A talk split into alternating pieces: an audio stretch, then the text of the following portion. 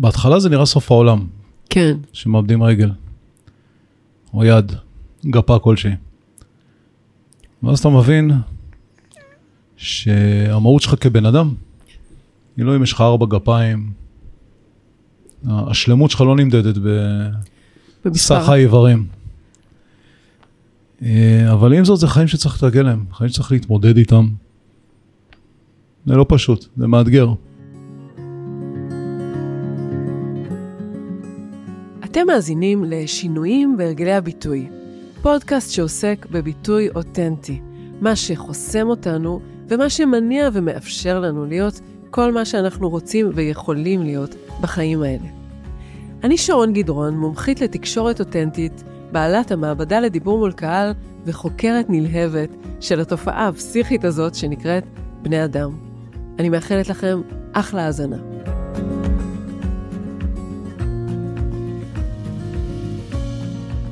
אז בעצם, אם לא היה את הטבח של השביעי באוקטובר, לא הייתי זוכה להכיר אה, לא את אה, האורח שלי רונן ליטבק ולא את מה שהוא עושה. אה, אנחנו נפגשנו במחלקת השיקום של תל השומר, כשאני ביקרתי את אה, בת דודה שלי, אורלי גדרון, יחד עם הבת שלה, גלי סגל, והבן זוג שלה, בן בנימין, שנפצעו במסיבה, שניהם איבדו את רגל ימין שלהם. ו- ואורלי סיפרה לי על, על העזרה ש- שהן ועוד הרבה אחרים קיבלו מ- מעמותת הצעד הבא. אה, ואז גם, נוסף לזה שהיא סיפרה לי, אז אתה גם אה, עברת שם ובאת כדרכך כנראה, אתה עושה ביקורים אה, בתל השומר ובטח בעוד מקומות.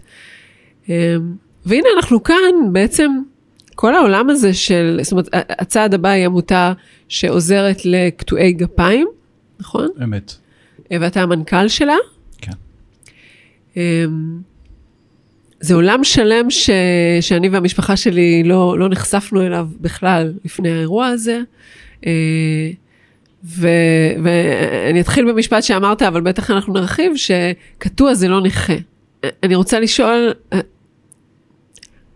מה זה בשבילך להיות אה, קטוע רגל? אתה קטוע רגל.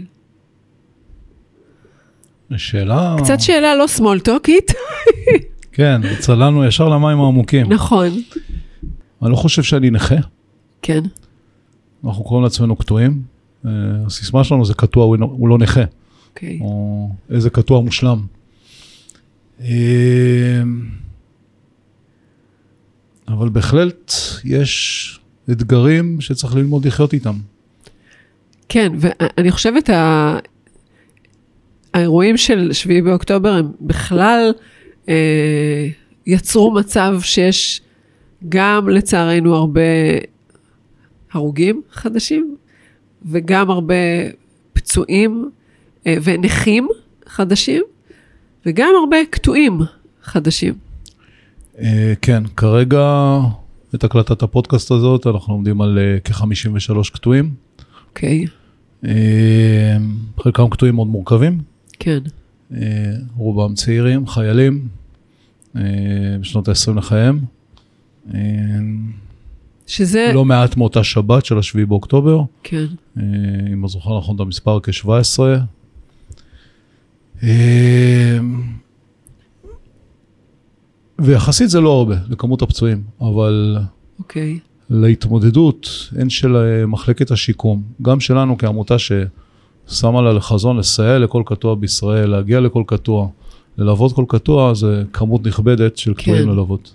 שאמרת לי שבשנה רגילה יש כ-250 משהו קטועים כזה, כן. ב- בישראל. כן. וואו. אוקיי, אני חושבת ש, שעוד עוד נחזור לדבר על מה אתם עושים, מה, איזה שירותים אתם אה, נותנים והחשיבות שלהם לקטועים, אבל uh, הזמנתי אותך כי מן הסתם לך יש סיפור, את הסיפור שלך כבן אדם uh, ככה uh, נחוש, מכוון מטרה, עם, עם, עם כוח רצון והישגים, ו... ושהתגלגלת בעצם גם להיות קטוע רגל וגם למה שאתה עושה היום, לנתינה הזאת, ואני חושבת שאורלי מתארת אותך כמו מלאך, ואני בטוחה שהרבה אנשים אה, שאתה מיטיב עם אנשים אחרים, בוא נגיד את זה ככה. עשייה שהמהות שלה היא עשייה מיטיבה.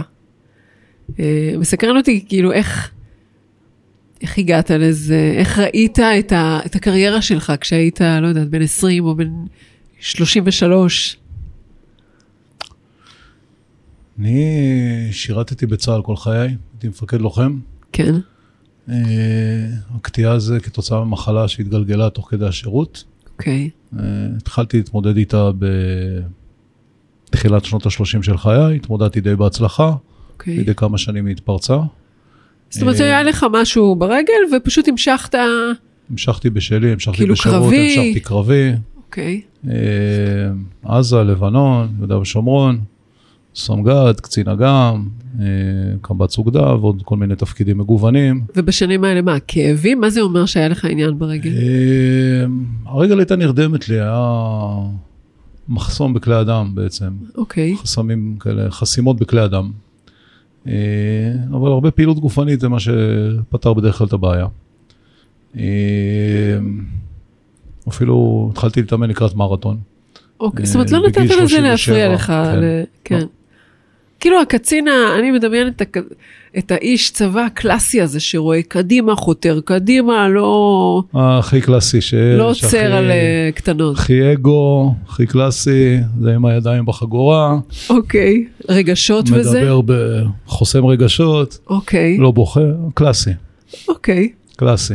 וככה ראית בעצם את המשך חייך, אם אני מבינה. אה, כן, עד השחרור. התחלתי אפילו לקראת השחרור, אה, התגרשתי קצת לפני השחרור, אה,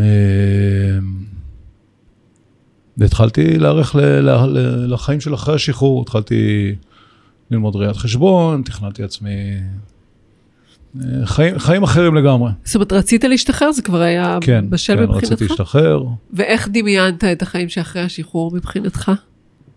אז, רואה חשבון. כן. בהתחלה זה היה רואה חשבון, אחרי זה נכנסתי קצת לעולם הדיגיטל, וכבר התחלתי להקים עסק והרבה לקוחות. אה, לא, סליחה, בעצם העסק התחיל אחרי הקטיעה.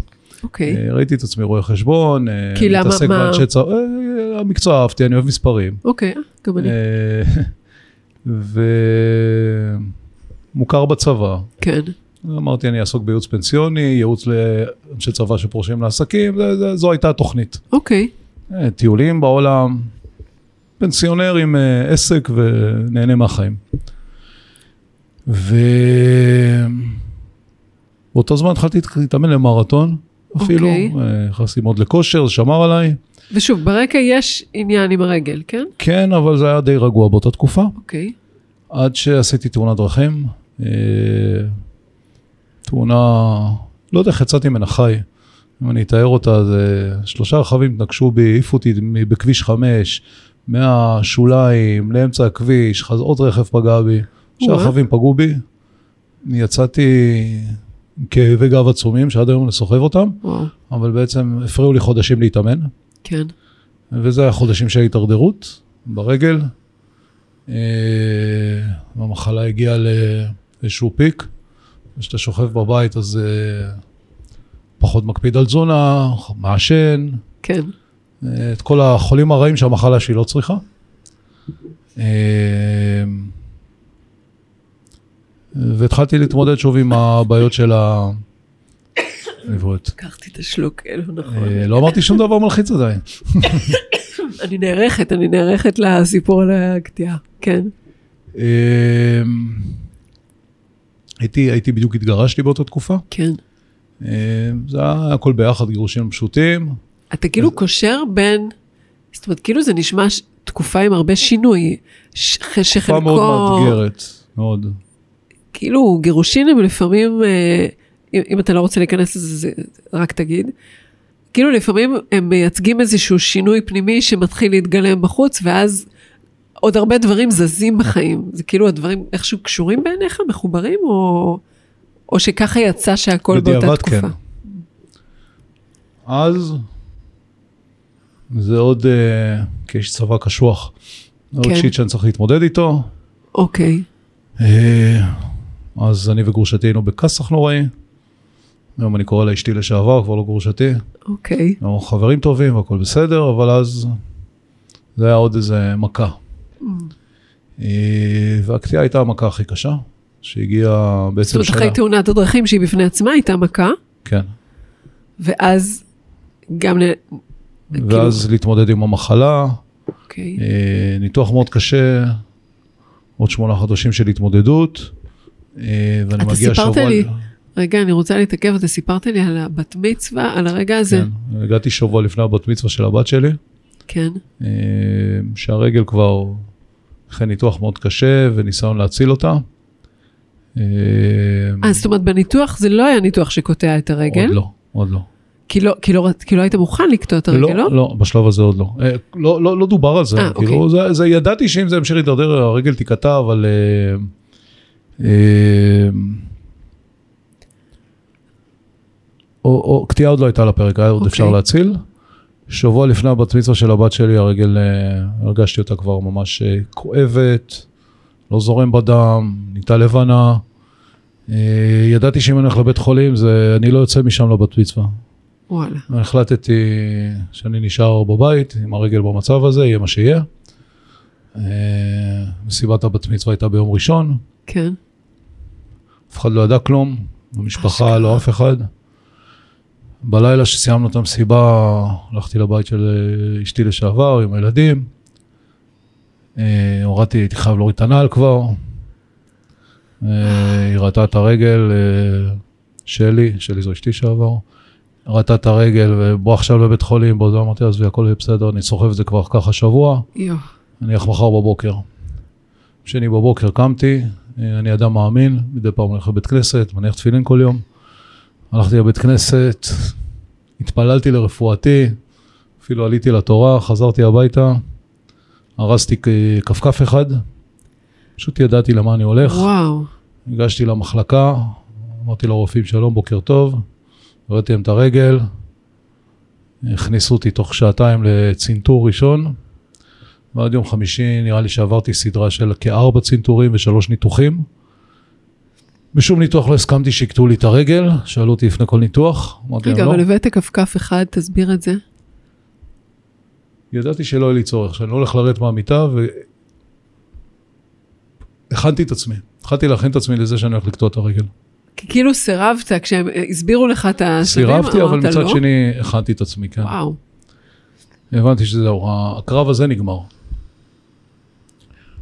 עם זאת ניסיתי להמשיך להילחם, אה, ימים מאוד מאוד כואבים, מחוב- מחובר למורפיום קבוע והרבה משככי כאבים ומטושטש רוב הזמן. עד יום חמישי, בצהריים הוציאו אותי עם הניתוח האחרון, אמר לי רופא, זהו, אין לנו מה לעשות, זה או שאתה הולך הביתה ככה עם הרגל, היא תשחיר, היא תסריח, עניין של כמה חודשים, אה, או שאנחנו מורידים אותה. מה זה היה בשבילך? האמת, באותו רגע אמרתי לו, תוריד אותה, לא, לא, לא חשבתי פעמיים. לא חשבתי פעמיים. אה, וגם, וגם בדיעבד אני חושב שהייתי עונה אותו דבר, כי באתי בשל לזה, ידעתי שאני... ו- ולמה קודם כל כך... הכדורים אה, זה- האחרונים במחסנית. כן. ולמה, כאילו, מה קודם זה היה בשבילך, הרעיון של לקטוע את הרגל? משמעות של זה? למה סירבת כל הזמן הזה? באותו שבוע? בח... לא יודעת, כן? כשזה... זה, עד, עד אותו שבוע זה לא הגיע אף פעם לרגע הזה של זהו, הפסדתי. אה, ובמהלך אותם ימים האלה אני לא, לא מוכן להפסיד בקלות. כן. לא שזה היה תלוי בי, זה היה תלוי ברופאים, אבל עדיין לא, לא, לא הייתי מוכן להפסיד בק- בקלות. להפסיד את הרגל שלי בקלות.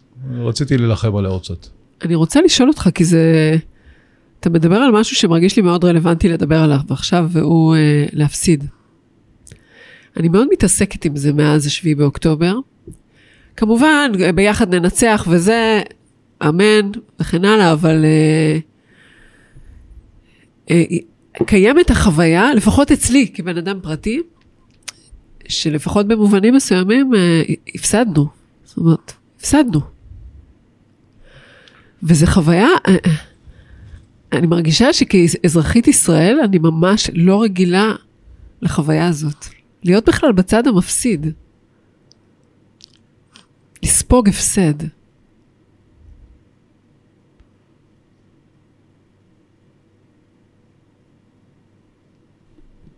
אני לא חושב שהפסדנו. אחלה. אני חושב שחטפנו מכה קשה. כן. שכמו אני במקרה האישי שלי, חטפתי מכה קשה של לאבד את הרגל, המדינה חטפה מכה קשה. אני חושב ש... כאילו, אני רוצה לשאול על הרעיון של, באמת, נגיד שהפסדנו באיזשהו קרב, בסדר? במערכה כלשהי, במערכה של 7 באוקטובר אפילו. שם הפסדנו. זאת אומרת, יכול להיות שבסוף, בלונג רן, נתגבר, וכאילו, אני, אני רגע רוצה דווקא כן לחזור להשקפה שלך בכלל על הפסד. זה פשוט חוויה, המובסות הזאת, ברגע מסוים, בתוך אה, הקשר מסוים, היא... נשמע לי שחווית אותה עם הרגל שלך פשוט, לפחות באותו, אה, באותה מסגרת זמן, אה, עד, עד שהייתה לך חוויית מציאות אה, אחרת. יכול להיות שזה מתחבר למהות שלי כאיש צבא, למה שאני רגיל, מהשירות שלי. השתתפתי בלא מעט מבצעים בתקופתי. מענבי זעם או דין וחשבון, כשהייתי ילד, עד שהייתי ילד, כשהייתי חייל צעיר. כן, ילד. כן, כן, בהחלט ילד שמסתכל על החבר'ה בשיקום, אני קורא להם ילדים, מה, מה, אני לא ילד, אני בן כן. 18 שאתה ילד. כן. אמ, ידעתי, ידעתי מה זה להיכשל במשימה, לא ידעתי להפסיד. אמ, אם אני עושה את ההגבלה, אה, הפסדתי את הרגל, אבל לא הפסדתי את החיים שלי. אז המדינה חטפה מכה קשה, אבל עוד לא הפסדנו את המדינה. כן. אה, אני חושב שזה משהו שכל אזרחי מדינת ישראל צריכים להבין. אם אנחנו נחזור לימים של טרום 7 באוקטובר, של הפילוג, של אה, שאנחנו מקבלים אחד את השני, אנחנו נפסיד, נפסיד את המדינה, זה, זה יהיה הפסד. כן. כאן חטפנו מכה קשה, מכה מאוד קשה, מכה מאוד כואבת, שברמה האישית זה כמו לאבד רגל. כן. אבל אנחנו יכולים לקום מזה, השאלה אם לקום מזה. אז אני רגע מחזירה אותנו, ככה, הסוגריים של המדינה, של ההקשר, אני מחזירה אותנו לסיפור האישי שלך. אה, כאילו, היו לך תכף ומיד את הכלים אה, לפרספקטיבה הזאת, לראות שהפסדת את הרגל, אבל, אבל לא הפסדת את החיים וכן הלאה וכן הלאה? כאילו, איך מתחילים להתמודד עם הדבר הזה? גם אם היית בעצם סוג של בשל עם הכפכף ועם המוכנות. לא יודע אם היה לי את כל הכלים. כן. את יודעת, אני יודע שלא היה לי את כל הכלים, אבל היה לי את הרצון לא להפסיד את החיים. הייתי אפילו באופוריה מטורפת. אופוריה מטורפת, להוכיח שכלום לא השתנה. Mm. שרונן, הפייטר, יעמוד. יעמוד, יעשה הכל. אוקיי. אה, ו- ו- וזו הייתה המוטיבציה שלי בהתחלה. אם זה להוכיח למשפחה שלי, להראות לילדים שלי, אני חושב שהילדים שלי זה היה הקטליזטור הכי גדול באירוע הזה. אה, כי הבנתי שמה שאני, איך שאני אתמודד עם זה, כן. מה שהם יראו ממני, זה מה שיקחו איתם לחיים. בין אם בדברים הקלים שהם יעברו בחיים, לבין אם בדברים הקשים. פותח סוגריים, אני עם הילדים שלי חינוך סובייטי מאוד. אוקיי. אה, מחלוקת גדולה ביני לבין אה, אשתי לשעבר. וואו. כאילו לא היה לפחות... הייתה נחישות כן. לחזור לעשות הכל. טוב, גם פתאום לא כאב לך בעצם, יש איזו נכון. הקלה... אה, שבת, בחמישי קיבלתי את ההחלטה, בשבת קטעו. אה, ביומיים האלה התגברו רק הכאבים. נדמה לי זה היה חמש, שש בערב שסיימתי, הוציאו אותי מהחדר הניתוח או התעוררתי. הרגשתי תחושת הקלה. שאי אפשר לתאר אותה. אי אפשר לתאר אותה. וואו. אה, אז זו, זו, זו, זו הייתה המוטיבציה. ו- ולא היו לך שם, או שכן, כאילו, איך מ... הרי יש מן הסתם, פה יש אה, מאחוריך את התאורה הזאת שהיא אה, קו כזה עם עליות וירידות, וזה Mm. בדיוק מה שאני חושבת עליו עכשיו. כאילו, אני מניחה שיש איזה סייקל כזה, שיש משתמש מוטיבציה. בקו הזה כן, לא מעט פעמים שאני מבקר אה, משפחות בטיפול נמרץ, כן. או קטוע שעדיין מחובר למכשירים. אה, זה לא משפט שלי, משפט שמעתי מקטוע אחר שהוא חלק מהמערך שלנו, שהצד הבא של המבקרים. משפט שמאוד התחברתי אליו. כשאתה מחובר למוניטור הזה, אה, זה באמת עולה ויורד כמו הקו הזה. כן. וזה החיים, עלייה וירידה, עלייה וירידה. אם זה קו אחד רציף, כן, אתה מת. זה מת. נכון. סליחה, קטעתי אותך. לא, לא, לא, המשכת את הרעיון, זה...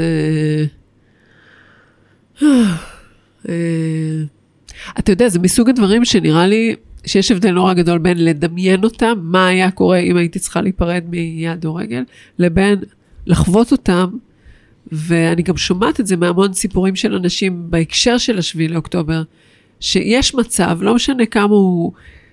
המחשבה עליו שזה נורא, שזה קשה, שזה כואב, שזה כל מיני, אבל בפועל, הבן אדם שנמצא בתוך המצב, הוא פשוט מוצא דרכים להתמודד. כאילו, באופן מאוד ענייני, מסתגל והולך, כאילו, ומוצא איך ללכת קדימה באיזושהי דרך, בין אם זה אה, החטופים שסיפרו את כל הסיפורים שלהם, או הפצועים עצמם, ואנשים תוך כדי האירוע. אני חושב שזה עניין של להחליט. להחליט אם אתה רוצה עכשיו לשקוע בתוך האבל, וזה אבל, כן, אמ, בתוך היגון, בתוך החוסר שלמות, ובין אם אתה רוצה להמשיך את החיים שלך. אתה מקבל החלטה להמשיך את החיים שלך. אמ, לי, אני חושב שגם האופי הפייטרי שלי, אה, יחד עם, אה, לא נראה לי שסיפרתי לך את זה בתחקיר המקדים, אבל אה, אני, אני גדלתי כחילוני מאוד אה, בבית של ניצולי שואה. אה, אבא שעבר את השואה ואין אלוהים, וואו. ואחרי הגירושים, לפני התאונה והכל, התחלתי לעבור תהליך של התחברות ליהדות. אוקיי. לא קורא לזה התחזקות. התחברות ליהדות ולהבין מה זו היהדות. אתה לא, כאילו, רק אני אגיד למה למי שמאזין ולא רואה, אתה לא חובש כיפה, אין לא לך כיפה, סממנים דתיים. כן. אבל סיפרתי שלפני הקטיעה הלכתי ל... לפני, לפני נכון, הנהלה לבית לבית חולים. הלכתי לבית כנסת. אז התהליך התחיל כשנה לפני, של מה, מי, מה זה יהודי, מה השורשים היהודים שלי, אה, מה זו יהדות. אה, וגיליתי את היופי שביהדות. אה, באיזה והבנ- מובנים? והבנתי, מבחינתי, אני לא מאמין שיש אלוהים, אני יודע שיש אלוהים. מבחינתי, אני יודע שלכל אדם יש את התפקיד שלו ביקום הזה, ושום דבר לא מקרי. והבנתי שלחיות, ההשקפה שלי, אה, כאדם חילוני, המשמעות שלו, שאין משמעות לכלום. Mm, ולא הייתי מוכן לחיות בתוך חיים בלי משמעות. אה, ואולי ההתחזקות הזאת באמונה, בחיבור, בזה שיש מטרה, שאוקיי, זה לא קרה לי סתם. יהיה לזה, יהיה לזה פירוש, שאני אצעוק לתוכו, שאני אגלה אותו. וזה, כאילו, נגיד, לעבור תאונה שהיא קשה, כמו שתיארת, ולסמוך על זה שיש לזה איזושהי משמעות, זה, זה מאתגר, זה קצת כמו לסמוך בשביעי לאוקטובר, שיש לזה בשלב של משמעות. התאונה עוד לא הבנתי את זה, עוד לא הייתי עמוק שם, רק כן, התחלתי לגלות את העולם. כן. בשלב של הקטיעה כבר... אה, האמנתי. יש משפט שאני מאוד אוהבת, אני מתחברת למה שאתה אומר, אני, אני לאו דווקא בעניין של בית כנסת, אבל אני חושבת על, ה, על הבריאה כמשהו שנמצא שם, ויש משפט שהחיים לא קורים, איך זה, life doesn't happen uh, to you, it happens for you. Yeah. אה, Exactly. וזו נקודת מבט שהיא מאוד מאפשרת אה, לסמוך, אני חושבת. לתת אמון ב- בתהליך, לתת אמון בדרך, ומשם הרבה דברים הופכים להיות קצת יותר אה, קלים להתמודדות. נכון, אז זה היה חלק מזה. אה, זה, יחד עם המוטיבציה שלי, זה, זה הכלים שעזרו לי. רגע, אז אוקיי, אז אתה בדרך להיות אה, רואה חשבון, או, או בעל, אה, או עצמאי עם סוכנות אה, דיגיטל? לא, אז? אה, הסוכנות דיגיטל בעצם, אחרי שסיימתי את השיקום הראשון, אה, חבר, הייתי בעצם, נתנו לי חופשת מחלה ארוכה מהצבא, עד השחרור למעשה. אה, חבר התחיל לעניין אותי, שהוא היה מנכ"ל של אה, כמה פורטלי פרסום, התחיל. לעניין אותי בכל התחום, יצרנו איזה שיתוף פעולה ביחד, והקמתי עסק תוך כדי שאני בלי רגל, בלי פרוטזה עדיין. אוקיי, בין- אז מה זה קביים? בתוך תהליך השיקום. פרוטזה זה אומר קביים, קביים? כיסא גלגלים. רגע, ומקום לרגשות בשלב הזה יש כבר, או לא?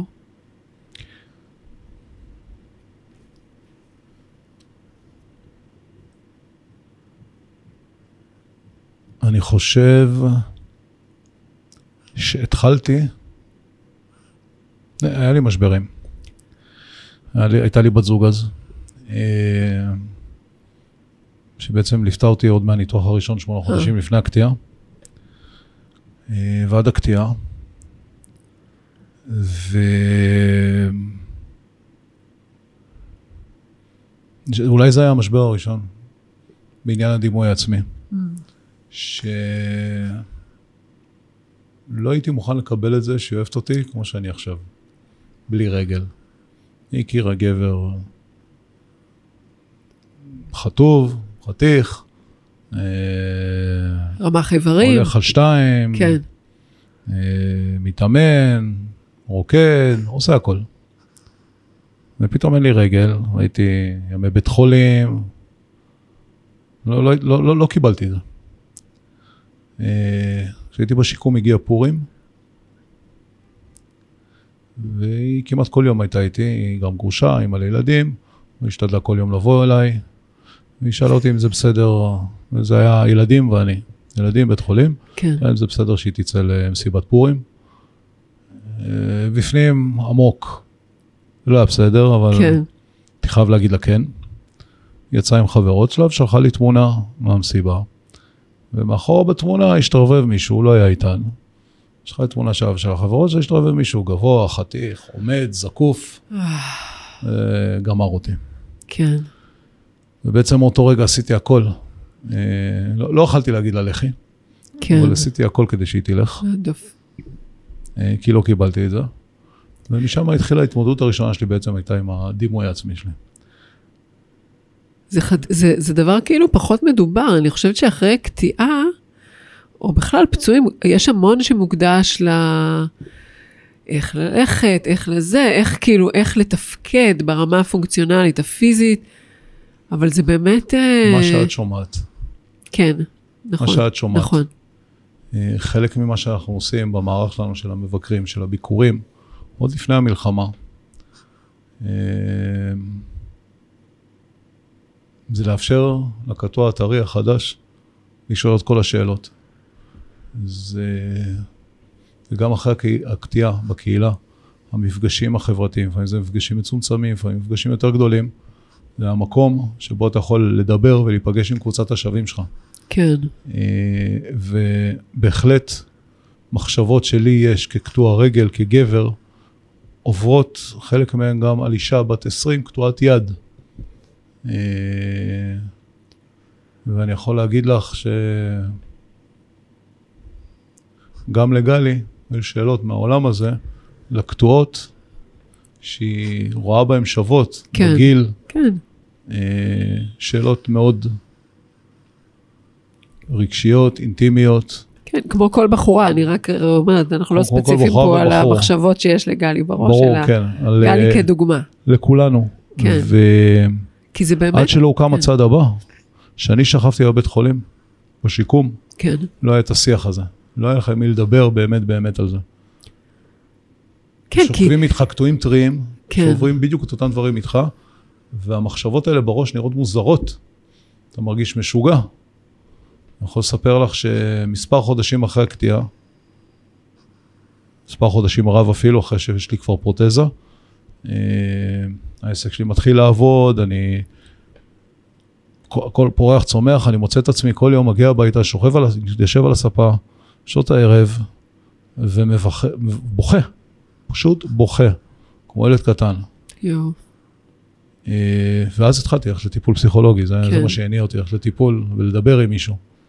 שאני שואלת את עצמי, תוך כדי שדיברת, הרי גם פסיכולוג במובן מסוים, גם הרבה פסיכולוגים לא יבינו, כאילו לא יוכלו באמת עד הסוף אה, להבין או לצפות את נקודת המבט של מישהו שאיבד איבר בגוף שלו. חשבתי על זה גם, כן. וחיפשתי פסיכולוגית קטועה, אשכרה. אשכרה. ומצאת. כן. וואו. היום אנחנו כבר לא מדברים על זה, ואני עדיין בטיפול, ועוברים דברים אחרים בעולם שלי, כן. אבל... הייתי צריך לדבר עם מישהו. כן. ואחרי כמה שנים שהתחיל הצעד הבא, אני הגעתי כקטוע לאיזשהו כנס שהארגון עשה, אני עוד לא הייתי מנהל ולא כלום. התחלנו לדבר אה, בין הקטועים. פתאום אתה מגלה שאתה לא משוגע יחיד. כן. זה לא רק לך עובר בראש.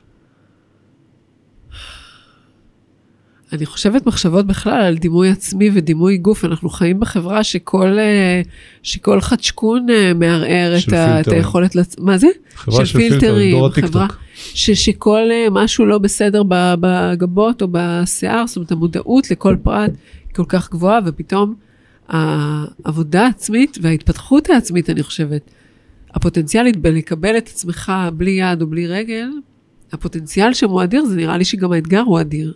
אגב, בעולם הזה של הקטועים, גם יש איזו התפתחות.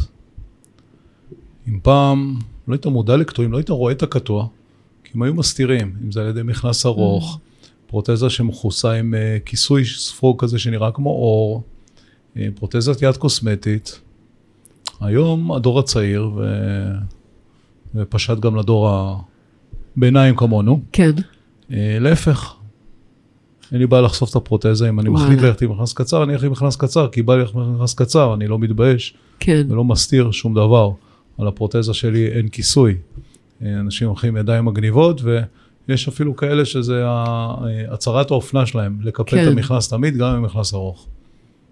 זה סך הכל דבר מגניב, אה, רגל אה, כן. מברזל. יש דברים שאתה יכול לעשות היום שלא יכולת לעשות קודם עם שתי רגליים רגילות? או שבכללי לחנו- שפרוטזות לחנו- מאפשרות? לחנות בחניות הכי שוות. זה בטוח, דיברנו על זה. להגיע כאן. חצי שעה לפני לבורדינג, לטיסה, אוקיי, פטור מתור. כן, אה, אני תמיד אומר שאנחנו קטוע זה לא נכה, אבל אנחנו נכים לצורך קצבת נכות שעוזרת לנו, לצורך הפטור מתור, שזה עוזר לנו ומקל, כן, ולצורך אה, החניות הנוחות יותר. שבסוף כן. אלה דברים שמקלים, זה לא, נכון. זה לא טובת הנאה, בסדר? כן, אה, כן, אני כן, זה נחוץ, אתה לא, אומר. זה, זה נחוץ. אני שאלתי האמת, אם- ש- מה שהתכוונתי גם בשאלה שלי זה אם יש דברים פיזיים, תפקודיים של הגוף שאפשר אה, לעשות, אה, לא, לא, אוקיי. לא, לא צריך להגזים. אם, למרות שאני אתגרתי את עצמי, והרבה קטועים מאתגרים את עצמם, אני, אני התחלתי לגלוש גלים אחרי שהייתי קטוע, לא עשיתי את זה לפני. וואלה, אני אה, לא, לי זה נראה דמיוני שבן אדם יוכל לגלוש על גלים, באופן כללי. קטועים עושים, יכולים לעשות הכל, יש מגבלות, אבל יש דרך לעשות. ו... רגע, אז, אז הקמת, כאילו מבחינת הקמתי. הסיפור שלך, מה זה, לא הקמת, את, את, אני שואלת על העסק, הקמת את אה. העסק, ואז גם החיים אה, קצת אה, נתנו לך איזה שפחה קטנה. כן, אה, התחום כאילו, שעסקתי בו שלך בשיווק לא- הדיגיטלי עסק אה, בתחום הנופש הכפרי בארץ בעיקר. אוקיי, אה, גם היה לי איזה זיהום בגדם שהכניס אותי שלושה חודשים לשיקום מחדש, ניתוח שיקום מחדש, וגם הגיעה הקורונה. אוקיי, אה, והקורונה סגרה את כל העסקים שלהם, נתתי שירות. אז גם חטפתי עם כאפה מאוד קשה כלכלית. כן, אה, ובדיוק כמה חודשים לפני זה הגיע הצעד הבא, אז אמרתי, טוב, אני אשתלב בצעד הבא איכשהו. אוקיי, אז קיבלתי איזו עבודה קטנה, התחלתי להתעסק בדיגיטל של הצעד הבא, והתחלתי מאוד להתחבר לרעיון של הצעד הבא, ולרצות להיות חלק עוד יותר פעיל ועוד יותר פעיל, ושותף לעשייה הזאת, כי הרגשתי את החשיבות של זה. כן. ואיך זה, איך זה היום, כאילו, אם אתה מסתכל על העיסוק שלך היום, לעומת, אה, לא יודעת, איפה שחשבת, שחל... דמיינת שתהיה, איזה היבטים זה, זה מוציא ממך כבן אדם, איך זה... אני חושב שזה היה תהליך אחד אישי שלי, אה, אבל גם תהליך עסקי, אה, מקצועי. לא, לא חשבתי שאני אגיע לנהל עמותה. לא, לא היה בתוכניות. גם כי? לא אחרי הקטיעה. מה לי ולעמותות? אוקיי, אה, אבל איכשהו השילוב הזה של עבודת המטה בצבא והפיקוד הצבאי, יחד עם uh, תואר בראיית חשבון, עסקים, כלכלה, תקציבים, כן, פלוס uh, כל נושא של עולם הפרסום והדיגיטל והשיווק, תנו לי את הכלים להיכנס לתוך העולם הזה של עמותה ולהביא איתי את הכלים האלה uh, ולהתחיל לבנות את העמותה כפי שהיא היום. לא ייסדתי את העמותה, אבל כן. אה, יחד עם אה, מייסד העמותה ויושב ראש הקרן שלנו, הוא מינה אותי כדי להשיג מטרות מסוימות, ויחד פיתחנו את זה למה שזה היום. ואיך זה שונה מהמפקד שהיית ב... האגו. בצבא? האגו, מה? העצבים. אם אני חוזר לסוגיית הדימוי העצמי, קודם כל, אה, דיברנו על זה בתחילת השיחה שלנו.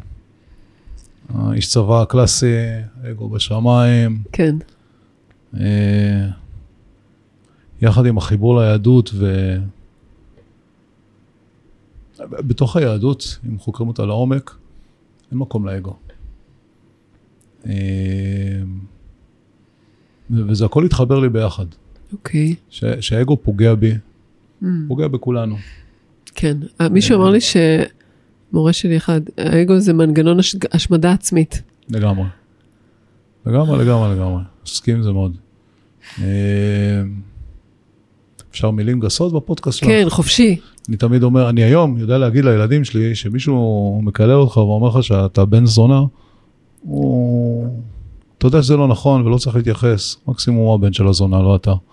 כן, אה, אז גם זה אגו, לדעת שלא צריך להתעצבן ולהתייחס Mm. לכל אמירה שאומרים עליך. כאילו לא לקחת אישית את החיים כל הזמן. את החיים שלך, כן, אתה צריך לקחת, אין לך ברירה. זה אישי שלך, אבל...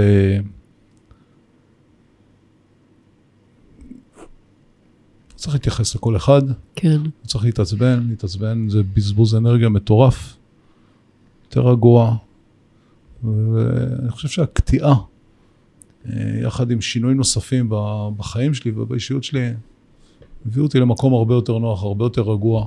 יש עוד הרבה עבודה על עצמי. אה, אני לא מלאך, כמו שאורלי אומרת, ממש לא. אה, אני סך הכל עושה עבודה שאני מאמין בה, אה, חושב שהיא חשובה, אה, משקיע בה את הנשמה שלי.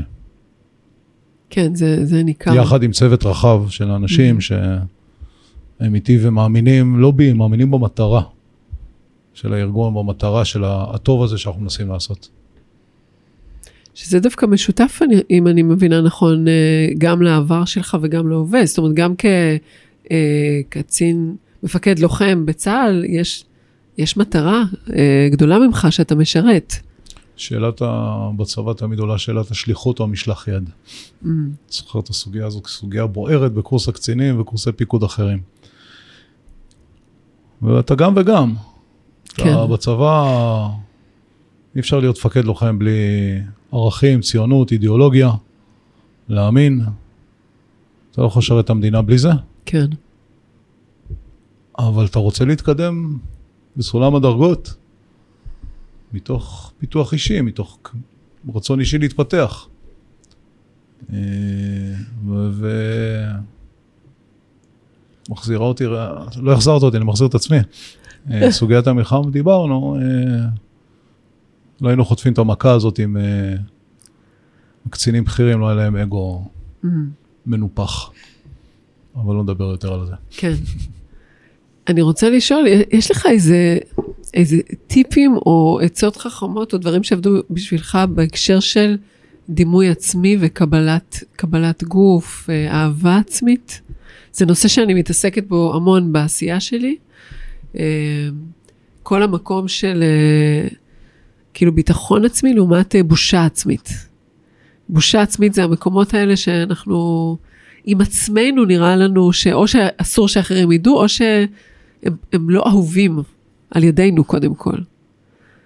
ואני מניחה שמשהו כמו קטיעה, או בטח עוד סוגי פציעה, זה מין, זה מגיש למערכת הנפשית איזה פוטנציאל של אה, בושה עצמית או של חוסר אהבה, לפחות כהתחלה, וגם כמו שמעי, שדיברת על זה. מקטונתי, אני לתת טיפים לעולם. ממה שעבד לך אולי. אה, שהבנתי שאני קודם כל צריך לאהוב את עצמי, אבל לא לעוף על עצמי. זה ההבדל בין אגו ללא. כן, אה, ברגע ש... ו- וזה שאתה עף על עצמך לא בהכרח אומר שאתה אוהב את עצמך. נכון. אז כשאתה אוהב את עצמך ומקבל את עצמך, אז הש- הסביבה תקבל אותך ותאהב אותך. כשאתה שלם עם מה שיש לך, ולהיות שלם עם מה שיש לך זה לנצל את מה שיש לך ואת הכלים שאתה קיבלת, אה, לעשות טוב לעצמך ולסביבה, האנרגיה שלך טובה. אה, אני חושב שבכלל, עם כל אחד בחברה שלנו, היה פחות מסתכל על ההוא שחתך אותו, ההוא שתפס לו את החנייה, ההוא שקילל, איך ההוא מתלבש, כמה הוא מרוויח, וכל אחד מסתכל על עצמו ודואג לעשות הוא בעצמו טוב, ושהוא יהיה טוב, שהוא יהיה בסדר, הוא יקפיד על הכללים והחוקים, והטוב. הכל היה נפתר, כן. הכל היה נפתר. אנחנו יותר מדי, הקטיעה וכל התהליך שעברת זה היה בעקבותיה, טיפ טוב. מה? אני חושבת, זה, זה היה פשוט הטיפ שלך. אמ, אני רוצה לשאול אם זה שינה את הדרך שבה אתה מסתכל על אחרים. אני מניחה שכן, אני כאילו רוצה לשאול באיזה אופן אולי. מסתכל או מתייחס לאחרים. אי אפשר לא להסתכל על אחרים. אני אשקר אם אני אגיד, אני לא מסתכל על אחרים. אני פחות שופט, אני לא בנעליים של אף אחד. אני פחות מעביר ביקורת על אחרים. עד בכלל לא. אה, כמו שאני לא רוצה ש... אל תשפטו אותי, אל תבקרו אותי, אתם לא יודעים מה אני עובר. כן, אני לא שופט אף אחד אחר. אה, לפני זה, הייתי מאוד שיפוטי, מאוד ביקורתי. בכולם. כן. ואני רוצה גם לשאול, עולה בדעתי שאלה שקשורה להורים של. זאת אומרת, גם הקונסטלציה המשפחתית שבה אני הכרתי אותך קשורה, זאת אומרת, הדודה שלי אורלי היא אימא של, של גלי שנפצעה, ש, שאיבדה את הרגל שלה. ולצד כל האנשים שנפגעו ישירות ממה שקרה, יש את, ה, את המשפחות, את ההורים, את מעגלי התמיכה השניים, אה, שגם בשבילם זו חתיכת התמודדות, גם כמובן ברמה הפיזית ושל התמיכה ושל עליות בשיקום ו- וכל ה... ה- החיים ש, שפתאום משתנים ברמה הכי טכנית. אבל מעבר לזה, זה, זה ללוות תהליך אה, מנק- מנקודת מבט מאוד מעורבת מצד אחד, ומצד שני זה כהורה, אתה, אתה לא הבן אדם עצמו, זה לא, זה לא הרגל שלך, זה לא היד שלך, אתה איפשהו, זה מין מקום קצת אחר. מעניין אותי גם אם אה, בעמותה אתם, אה, אם זה מעגל שאתם בכלל אה, זה מעגל עובדים איתו, ו- שעסקנו בו עוד לפני המלחמה. וגם אם יש לך פשוט איזשהו דבר להגיד, איזושהי עצה, או אפילו רק נקודת מבט. זה מעגל שעסקנו בו עוד לפני המלחמה. הייתה לנו קבוצת הורים, בעיקר ילדים קטנים, אהה, שעוברים קטיעה. וראיתי מכנה משותף לקטועים ש... הילדים הקטועים יותר חזקים, כן, מכנה משותף אצל ההורים. המכנה המשותף היה שהם לא מסתכלים על ילד נכה, הם לא מקלים אליו, הם לא רצים להגיש לו עזרה כל שנייה שהוא צריך, הם נותנים לו להתמודד. אה, ופתאום הגיעה המלחמה, וכמות ההורים שאנחנו פגשנו, עוד לפני שפגשנו את הקטוע גדלה. היינו צריכים לעשות איזה שינוי אצלנו, כי, כי בדרך כלל היינו פוגשים את הקטוע בעיקר, והייתה תמיכה למשפחה. ופתאום אנחנו מתחילים בכלל מהמשפחה. ואני חושב שהבאנו לתוך המקום הזה, אני וצחי, מנהל הקהילה, שותף לדרך, הבאנו את עצמנו כהורים, גם כהורים וגם קטועים. אה, וצירפנו בני משפחה לביקורים, אמהות, אה, וניסינו להעביר מסר אחד למשפחות. אחד, שקטיעה זה לא סוף העולם. אוקיי. אה, שתיים, שאיך שהם יקבלו את הקטיעה של הילד שלהם, של הילדה שלהם, אה, זה, זה ישפיע על הקטוע גם. אם הם יראו בזה משהו נורא וישדרו משהו נורא, ולשדר משהו נורא זה לא אומר אה, אוי אוי אוי, זה לא לבוא ככה, אלא כל שנייה שהקטוע צריך משהו, רצים אליו לתת לו עזרה, כן. אז זה הופך אותו למסכן, אז זה הופך אותו לנזקק, אז זה הופך אותו לנכה. אמ, זה, זה המסר והתמיכה שניסינו לתת. זאת אומרת, להמשיך בעיקר. לסמוך על היכולות אה, של, של, של אותו אדם ש, שנפגע, קטוע או, או משהו אחר, גם אם אני עוד לא יודעת איך הוא הולך אה, להשתמש בהן. זאת אומרת, הרי יש את היכולות שאני הכרתי מקודם, כאימא של אדם ש, שכרגע איבד יד או רגל, ויש יכולות שבעצם אותו אדם צריך עכשיו לגלות מחדש, נכון? נכון, אבל אני כאילו, חושב. אומר, אני חושב שזה. לא רק לפצוע רלוונטי. כן, נכון? רלוונטי בכלל בהורות, אם אתה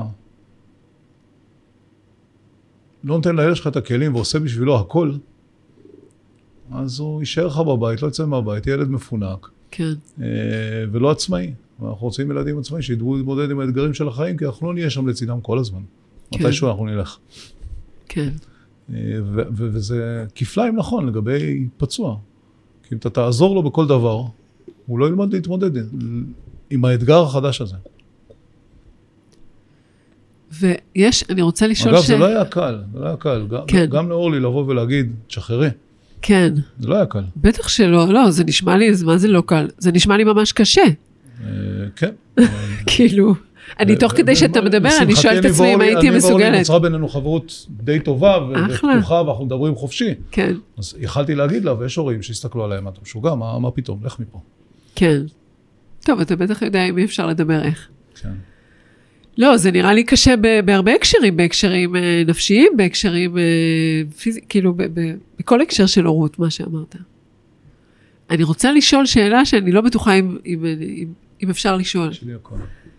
כאילו, אם, אם קורה לך, אם יש את ה-what if, כאילו, אם, אתה, אם קורה שאתה מסתכל על הרגל שלך הקטועה ו... כאילו מנסה לדמיין אחורה, מנסה להחזיר את זה אחורה, או שזה כבר זהו, זה מה שיש וזהו. לך אין אה, בטח שיש צמתי לי. החלטה כן. שאמרת what if, כן, אותו דבר, כן. אבל אה, אי אפשר להתעסק בזה יותר מדי. It is what it is and that's it. כן. זה, זה כאילו מרגיש לי שהעניין הזה של קטיעה הוא, הוא מגלם בצורה פיזית חוויה של אובדן שאנחנו, שכולנו חווים ונחווה במהלך חיינו, אה, פשוט היא הרבה פעמים אמורפית, אה, באמת אובדן, כמו שאתה אומר, של הזדמנות שהייתה, של זוגיות שהייתה, של חלום ש... או שנכשל או שלא יכול לקרות, של whatever, של תפיסת מציאות מסוימת. וכאילו אה, משהו, ו... לא, לא חשבתי על זה ככה, אבל לגמרי נכון. כן, לא, לגמרי נכון. אה, זה כמו כל... שלא יכעסו עליי כל הקטועים. אובדן יותר קשה מאובדן של זוגיות, לפעמים, כן, ולפעמים לא. כן, יש אנשים שהזוגיות שלהם הייתה המשענת הכי גדולה של החיים שלהם, והם לא יודעים, לא יודעים להתמודד בלי. אה, גרמתי לחשוב רגע שוב על זה.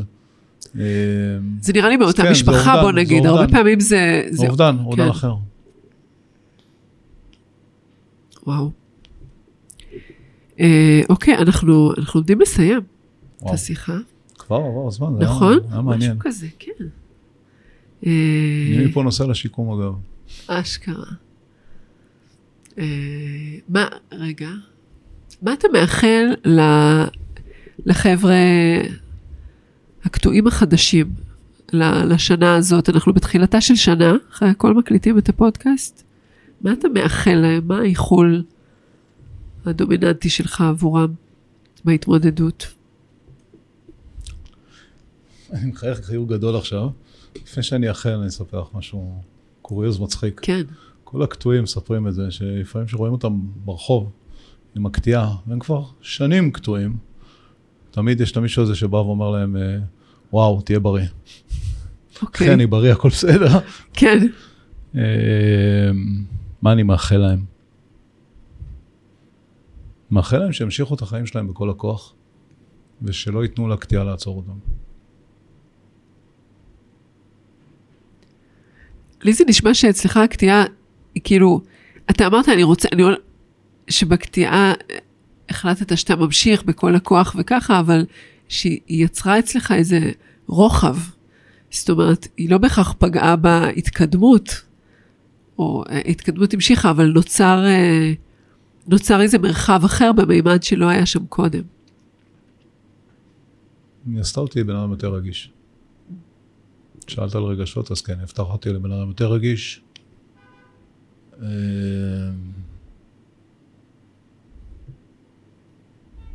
פחות שיפוטי. כן.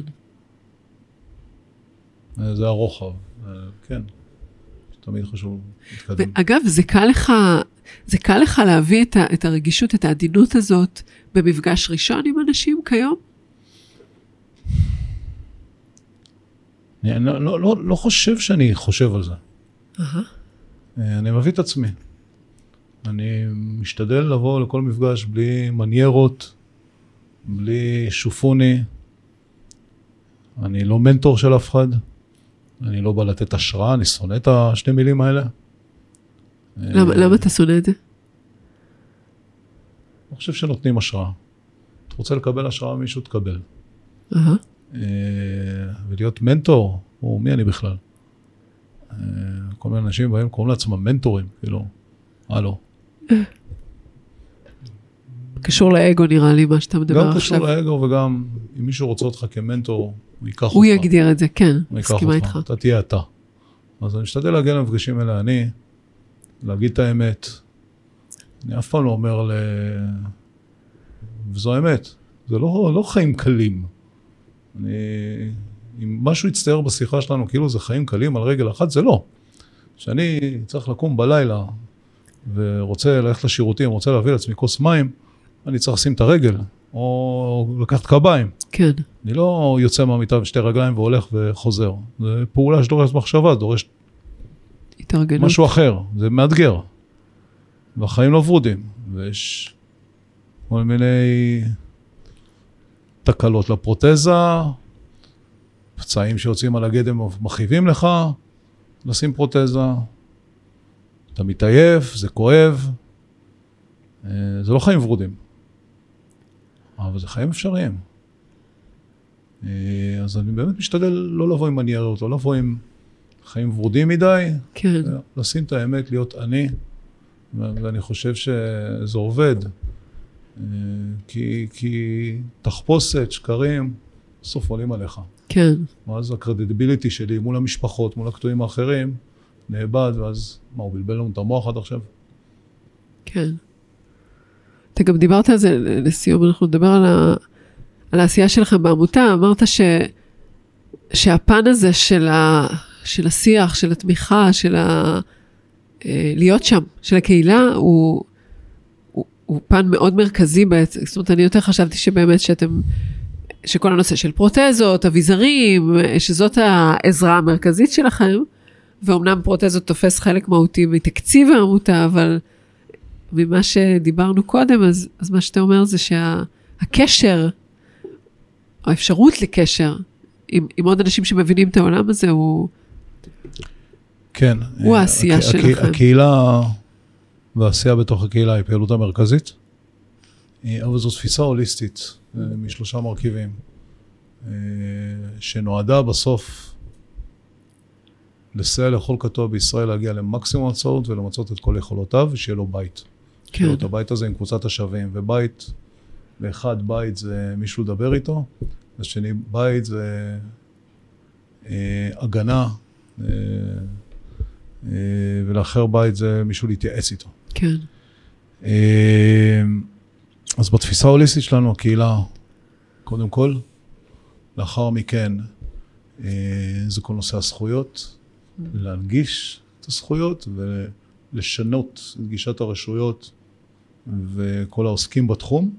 והמרכיב השלישי זה בעצם לשפר את הידע והטכנולוגיה שיש בארץ אה, לכל נושא הקטועים. אבל אני חושב שהפעילות הקהילתית היא 60-70 אחוז מהעשייה שלנו. מגניב. בתוך זה, זה ליווי קטועים חדשים. כן.